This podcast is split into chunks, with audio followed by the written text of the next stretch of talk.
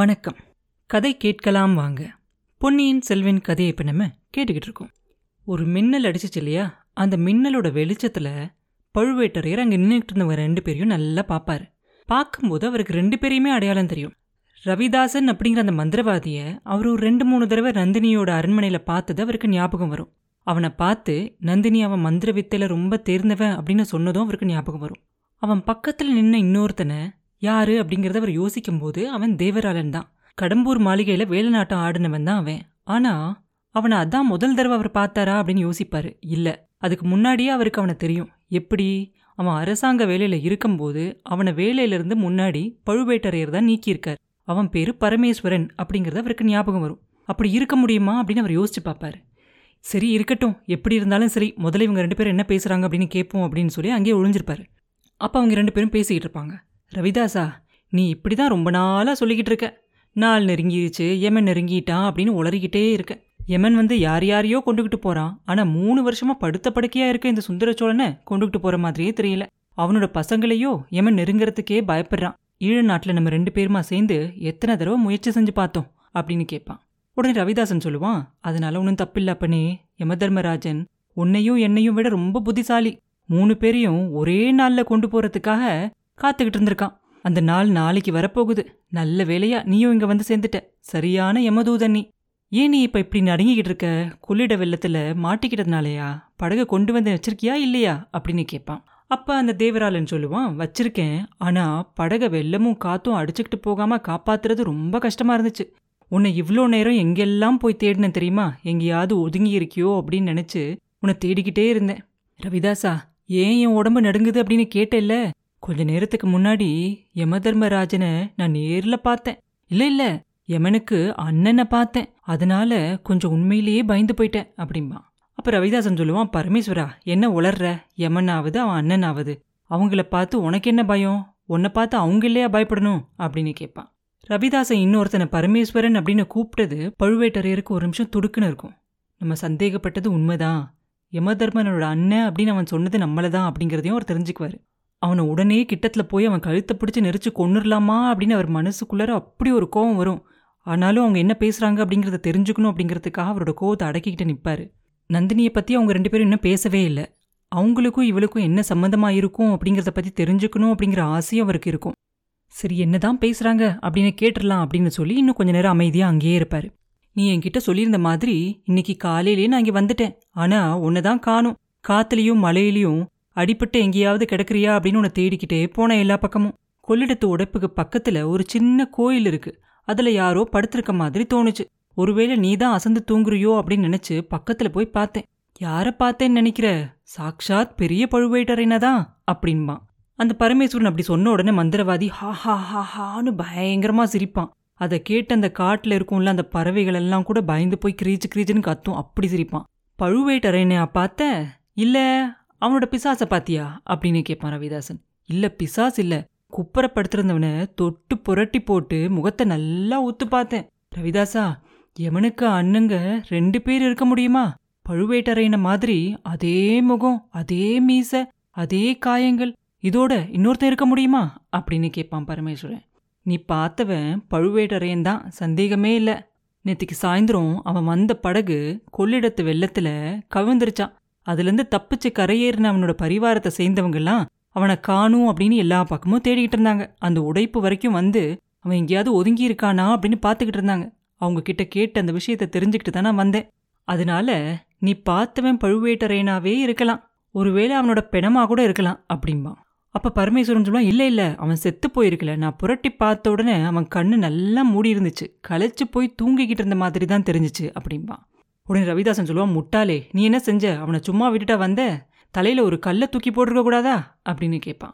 உடனே அவன் சொல்லுவான், பழுவேட்டரின் தலையை பற்றி உனக்கு தெரியாது. அவன் தலையில் கல்லை போட்டால் கல் தான் உடஞ்சி தூளாகும் அப்படின்பா. ரவிதாசன் சொல்லுவான், அப்படின்னா கொள்ளிடத்து உடைப்பு வெள்ளத்திலேயாவது அவனை இழுத்து போட்டிருக்கலாம்ல நீ அப்படின்னு கேட்பான். அவன் சொல்லுவான், நான் தான் சொன்னேனே, அவனை பார்த்ததும் எனக்கு யமனோட அண்ணனை பார்த்த மாதிரி ஆயிடுச்சு.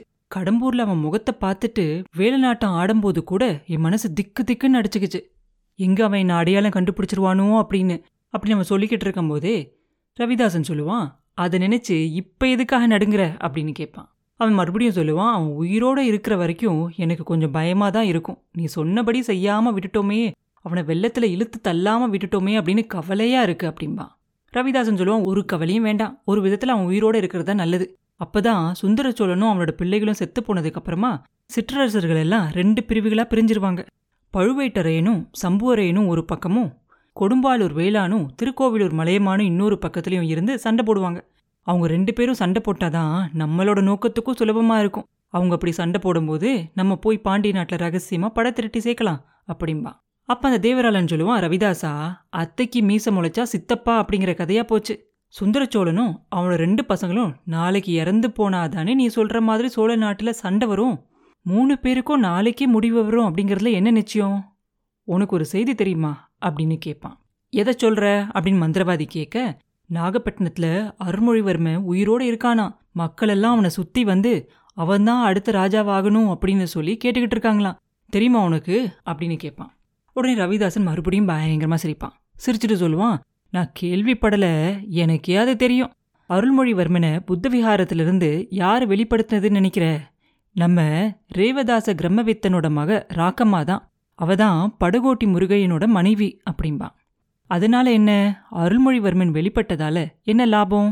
அவனை இனி எப்பயுமே லட்சக்கணக்கான மக்கள் சூழ்ந்துக்கிட்டே இருப்பாங்களே, ஈழ நாட்டில் 2-3 பேரோடு இருக்கும்போதே அவனை நம்மளால் ஒன்றும் செய்ய முடியல, இப்போ என்ன செய்ய போகிறோம் அப்படின்னு கேட்பான் தேவராலன்.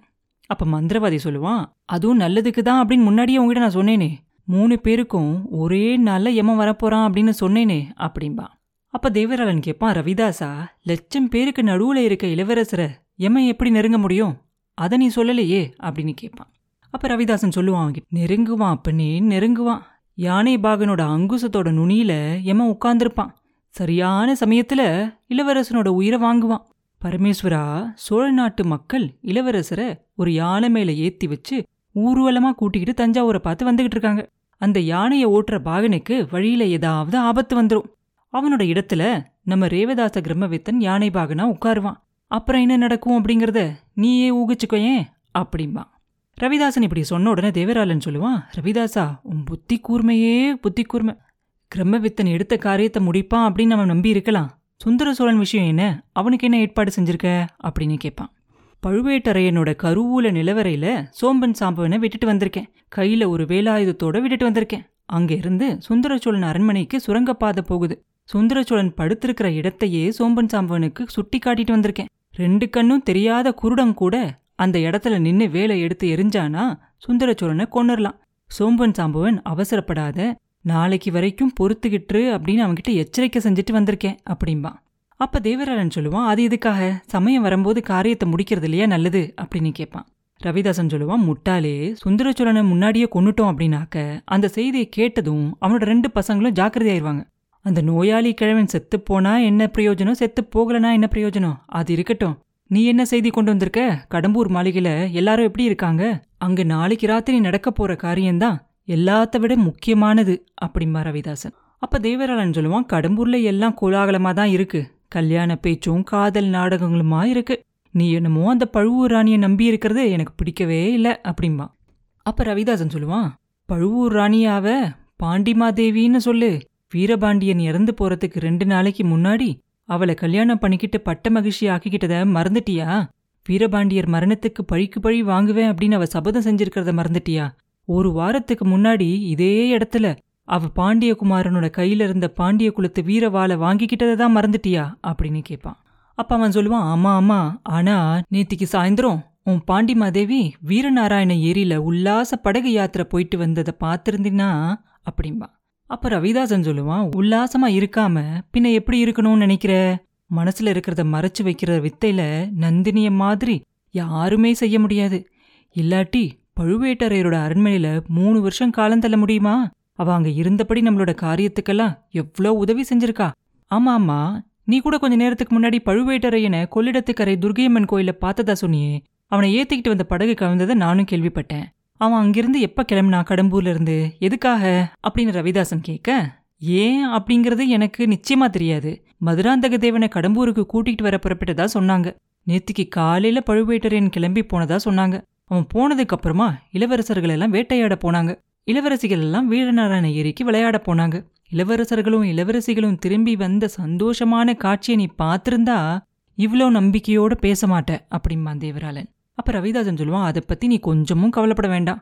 பழுவேட்டரையனை தஞ்சாவூருக்கு அனுப்பி வச்சிருந்ததுலேருந்தே பாண்டிமாதேவியோட மனசை நம்மளால் தெரிஞ்சுக்க முடியுது இல்லையா அப்படிம்பா.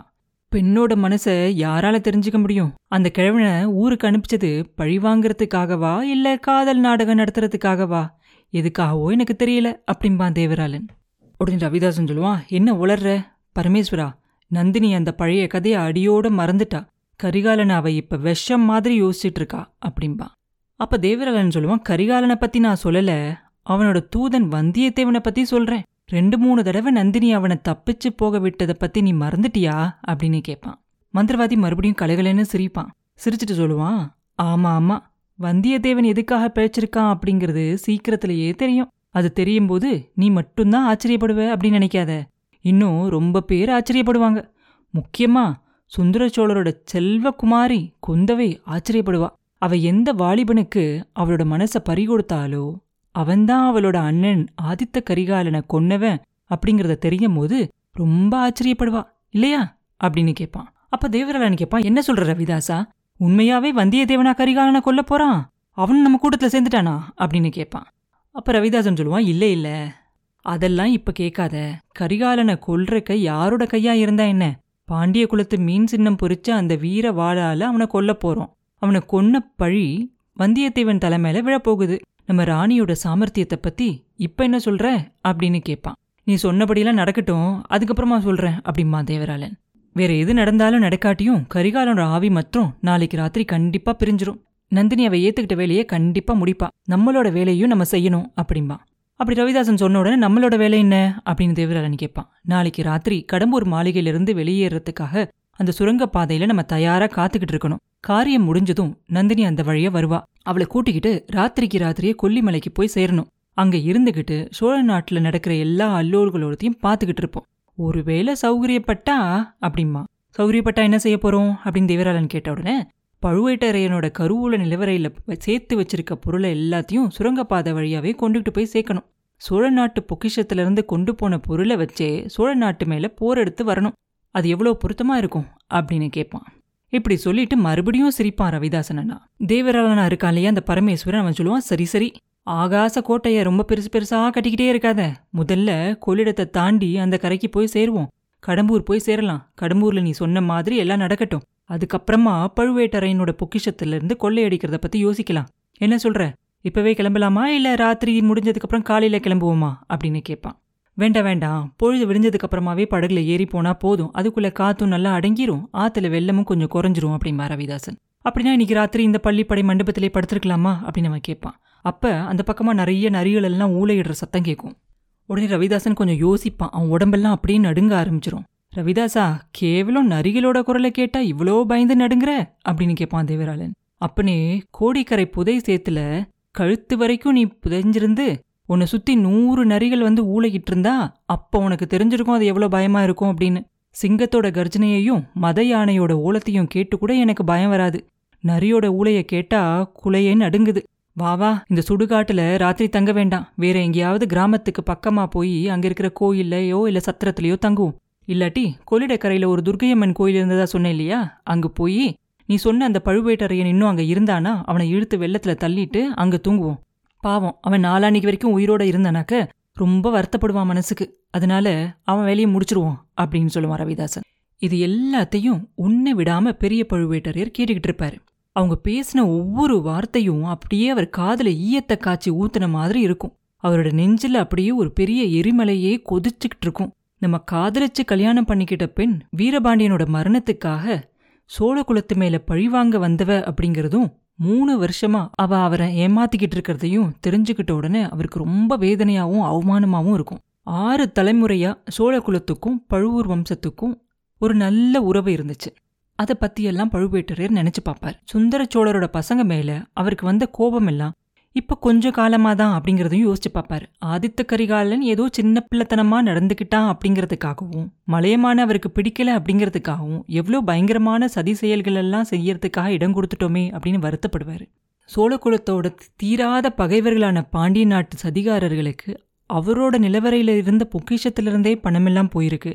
அதை வச்சே அந்த சதிகாரங்க இந்த மாதிரிலாம் பண்ணியிருக்காங்களே அப்படிங்கிறத நினைக்கும் போது அவருக்கு ரொம்ப கஷ்டமாக இருக்கும். ஆனால் இங்கிருந்து இவங்க ரெண்டு பேரும் பேசிக்கிட்டாங்க இல்லையா, அதெல்லாம் உண்மையாக இருக்குமா? நாளைக்கு ராத்திரி 3 இடத்துல 3 கொலை நடக்க போகுது. நாளைக்கு ராத்திரி தான் நடக்க போகுது, அதுக்கு இன்னும் நிறைய நேரம் இருக்குது. அதுக்குள்ளே நம்ம என்ன செய்யலாம்? இங்கிருந்து எப்படி போய் அவங்க 3 பேரையும் காப்பாற்றலாம்? நம்ம இப்போவே புறப்பட்டாலும் கூட இந்த கொள்ளிட கரையை கடந்து போயிட்டோம்னா குழந்தைக்கு போய் அங்கேருந்து தஞ்சாவூருக்கும் நாகப்பட்டினத்துக்கும் செய்தி அனுப்பிச்சிட்டு நம்ம கடம்பூருக்கு போயிடலாம். முதல்ல போய் எப்படி எல்லாரையும் காப்பாற்றலாம் அப்படிங்கிறதெல்லாம் யோசிப்போம் அப்படின்னு சொல்லி யோசிக்க ஆரம்பிச்சிருவார் பழுவேட்டரையர். அதே சமயத்தில் யோசிப்பார், இவங்க 2 பேரையும் இங்கேயே விடுறது நல்லதா, இல்லை இவங்க 2 பேரையும் இங்கேயே கொண்டுடலாமா அப்படின்னு யோசிப்பார். நம்மக்கிட்ட எந்த ஆயுதமும் இல்லை, ஆனாலும் நம்ம கையே போதும், இவங்க 2 பேரையும் கழுத்தை நெரிச்சு கொண்டுடலாம். அவங்க கிட்ட ஏதாவது சின்ன கத்தி இருந்துச்சுன்னா என்ன பண்ணலாம்? கத்தி இருந்தாலும் கூட அதை எடுக்க விடாமல் இவங்க 2 பேரையும் கொண்டுடலாம். இவங்களை கொல்றது நல்லதா, இல்லை இவங்ககிட்ட கேட்டு தெரிஞ்சுக்க வேண்டிய செய்தியெல்லாம் தெரிஞ்சுக்கிட்டாச்சு, இவங்களை விட்டுடலாமா அப்படின்னு மறுபடியும் யோசிப்பார். நம்ம கும்பிடுற அந்த துர்காதேவி தான் படகை கவிழ வச்சு இந்த பயங்கர ரகசியத்தை தெரிஞ்சுக்கிறதுக்காக நமக்கு ஒரு வழிகாட்டியிருக்காங்க. சக்கரவர்த்திக்கும் அவரோட பசங்களுக்கும் வர இந்த விபத்து நேராமல் அவங்கள காப்பாற்றணும். ஆதித்த கரிகாலனுக்கு மட்டும் நம்ம கல்யாணம் பண்ணிக்கிட்ட பெண்ணால் ஏதாவது கெட்டது நடந்துச்சுன்னா அதனால் நம்ம குலத்துக்கே ரொம்ப பெரிய கெட்ட பேர் வந்துடும். எப்படியாவது அதை தடுத்து நிறுத்தியே ஆகணும் அப்படிங்கிறது ரொம்ப தீவிரமாக யோசிப்பார். இவ்வளோ அழகான வடிவமுள்ள அந்த நந்தினிக்கு உள்ளற இப்படி ஒரு விஷம் இருக்க முடியுமா? 3 உலகத்தையும் மயக்கக்கூடிய அளவுக்கு ஒரு சிரிப்பு வச்சிருக்கா. அதுக்கு பின்னாடி இவ்வளோ வஞ்சகம் மறைஞ்சிருக்க முடியுமா? இவங்க சொன்னதெல்லாம் உண்மையாக இருக்க முடியுமா அப்படின்லாம் யோசிப்பார். ஆனால் அவ்வளோ கோபத்துக்கு நடுவுலையும் அவர் மனசுக்கு ஒரு திருப்தியாக இருக்கும். என்னென்னா, நந்தினி அங்கே இருக்க இளைஞர்கள் யார்கிட்டையும், அதாவது கந்தன்மாறன், ஆதித்த கரிகாலன், வந்தியத்தேவன், யார் மேலேயும் பிரியமாலாம் பேசிக்கிட்டு இருக்கல. அவங்களையும் அவளோட வேலைக்காக தான் உபயோகப்படுத்திக்கிறா அப்படிங்கிறத தெரிஞ்சுக்கிட்டதில் அவர் உள்மனசுக்குள்ளார ஒரு உள்மனசுக்கு கொஞ்சம் சந்தோஷமாக இருக்கும். ஆனாலும் இப்போ அவர் என்ன செய்யணும், எப்படி அவங்க 3 பேரை காப்பாற்றணும் அப்படிங்கிறது தான் அவர் ரொம்ப முக்கியமாக யோசிச்சுக்கிட்டு இருப்பார். எப்படியாவது போய் ஆதித்த கரிகாலனை தான் முக்கியமாக காப்பாற்றணும். அவனை காப்பாற்றிட்டு அவனை கொல்லாமல் நந்தினியையும் தடுத்துட்டு, இந்த கெட்டவங்க கிட்ட மாட்டிக்கிட்டதுனால தான் நந்தினி இதெல்லாம் செஞ்சுக்கிட்டு இருக்கா, அவளோட மனசையும் எப்படியாவது மாற்றிடலாம் அப்படின்னு சொல்லி யோசிப்பார். இவங்க கிட்டேருந்து அவன் மாட்டிக்காமல் இருக்கணும் அப்படின்னா இவங்களை இங்கே கொண்டுட்டு போடுறது தான் நல்லது அப்படிங்கிற முடிவுக்கும் வந்துடுவார். இப்படி அவர் நினைக்கும் போதே அவர் அறியாமலே அவர் என்ன பண்ணிடுவார், அவர் தொண்டையை கணச்சிருவார். அப்படியே ஒரு சிங்கம் கர்ஜனை செஞ்ச மாதிரி இருக்கும் அந்த சத்தம். அதை கேட்ட உடனே அங்கே நின்றுக்கிட்டு இருப்பாங்களே அவங்க ரெண்டு பேருக்கும் ஒரு நிமிஷம் பயந்தே போயிடுவாங்க. யாரங்கே அப்படிம்பா தேவராலன். அதுக்கு மேலே அவர் மறைஞ்சு நிற்கிறதுல பிரயோஜனம் இல்லை அப்படின்னு முடிவு பண்ணிடுவார் பழுவேட்டரையர். அதனால் அவர் எங்கே மறைஞ்சிருந்தாரோ அங்கேருந்து வெளியே வருவார். அந்த மழைக்கால இருட்டில் அவ்வளோ உயரமாக ஒரு பெரிய உருவத்தை பார்த்த உடனே அவங்க 2 பேருக்குமே ஒரு நிமிஷம் ஆச்சரியமாக போயிடும். நான் தான் யமனுக்கு அண்ணன் அப்படின்னு சொல்லிக்கிட்டே பயங்கரமாக சிரிப்பார் பழுவேட்டரையர். அந்த கம்பீரமான சிரிப்பை கேட்ட உடனே அந்த இடமே ஒரு நிமிஷம் நடுங்கும். வந்தவர் பழுவேட்டரையர் அப்படிங்கிறத தெரிஞ்ச உடனே ரவிதாசனும் தேவராலனும் அங்கிருந்து ஓடிடலாம் அப்படின்னு பார்ப்பாங்க. ஆனால் 2 பேரும் ஓட முடியாமல் அவரோட கையால் அவங்க 2 பேரையும் பிடிச்சு நிறுத்தின உடனே அவங்க 2 பேராலையும் தாங்கவே முடியாது. அவரோட கை வந்து அப்படியே இரும்பு பிடி மாதிரி இருக்கும். 2 பேரும் திக்கு முக்காடி போயிடுவாங்க. எவ்வளவுதான் அவர் கையில் சக்தி இருந்தாலும் கூட 2 பேரை ஒரே நேரத்தில் தாக்குறது அப்படிங்கிறது முடியாத ஒரு விஷயம் தானே. அதனால பழுவேட்டரையர் என்ன பண்ணுவார், அந்த பரமேஸ்வரனை தலை குப்புற கீழே தள்ளுவார். கீழே தள்ளிட்டு அவன் முதுகு மேலே ஒரு காலை எடுத்து வச்சு அமுக்கிடுவார். அமுக்கிட்டு அவரோட 2 கையையும் வச்சு ரவிதாசனோட கழுத்தை பிடிச்சி நெருக்குவார் கொல்றதுக்காக. அப்போ கீழே விழுந்தான் இல்லையா அந்த தேவராலன், அவனு சும்மா இருக்க மாட்டான். அவன் இடுப்பில் இருந்த கத்தி எடுத்து பழுவேட்டரோட காலை குத்துறதுக்காக ரொம்ப முயற்சி பண்ணிகிட்டு இருப்பான். அதையும் பழுவேட்டரையர் கவனிச்சிருவார். அவரோட இன்னொரு காலை எடுத்து அவன் கத்தி பிடிச்சிருந்தால கையை அந்த கையோட மணிக்கட்டில் ஓங்கி வச்சு அழுத்தி வைப்பார் அவர் காலை. அவ்வளோதான், கத்தி தூரமாக போய் விழுந்துடும். அவன் கை வலியாக வலிக்கும், கையே உடஞ்சி விழுந்து போயிருச்சு அப்படின்னே நினைப்பான் ஒரு நிமிஷம். ஆனால் அவர் அந்த இன்னொரு காலை எடுத்து வைக்கும்போது என்ன ஆகும், முதுகுமையில் வச்சிருக்க காலை லேசாக நழுவிடும்.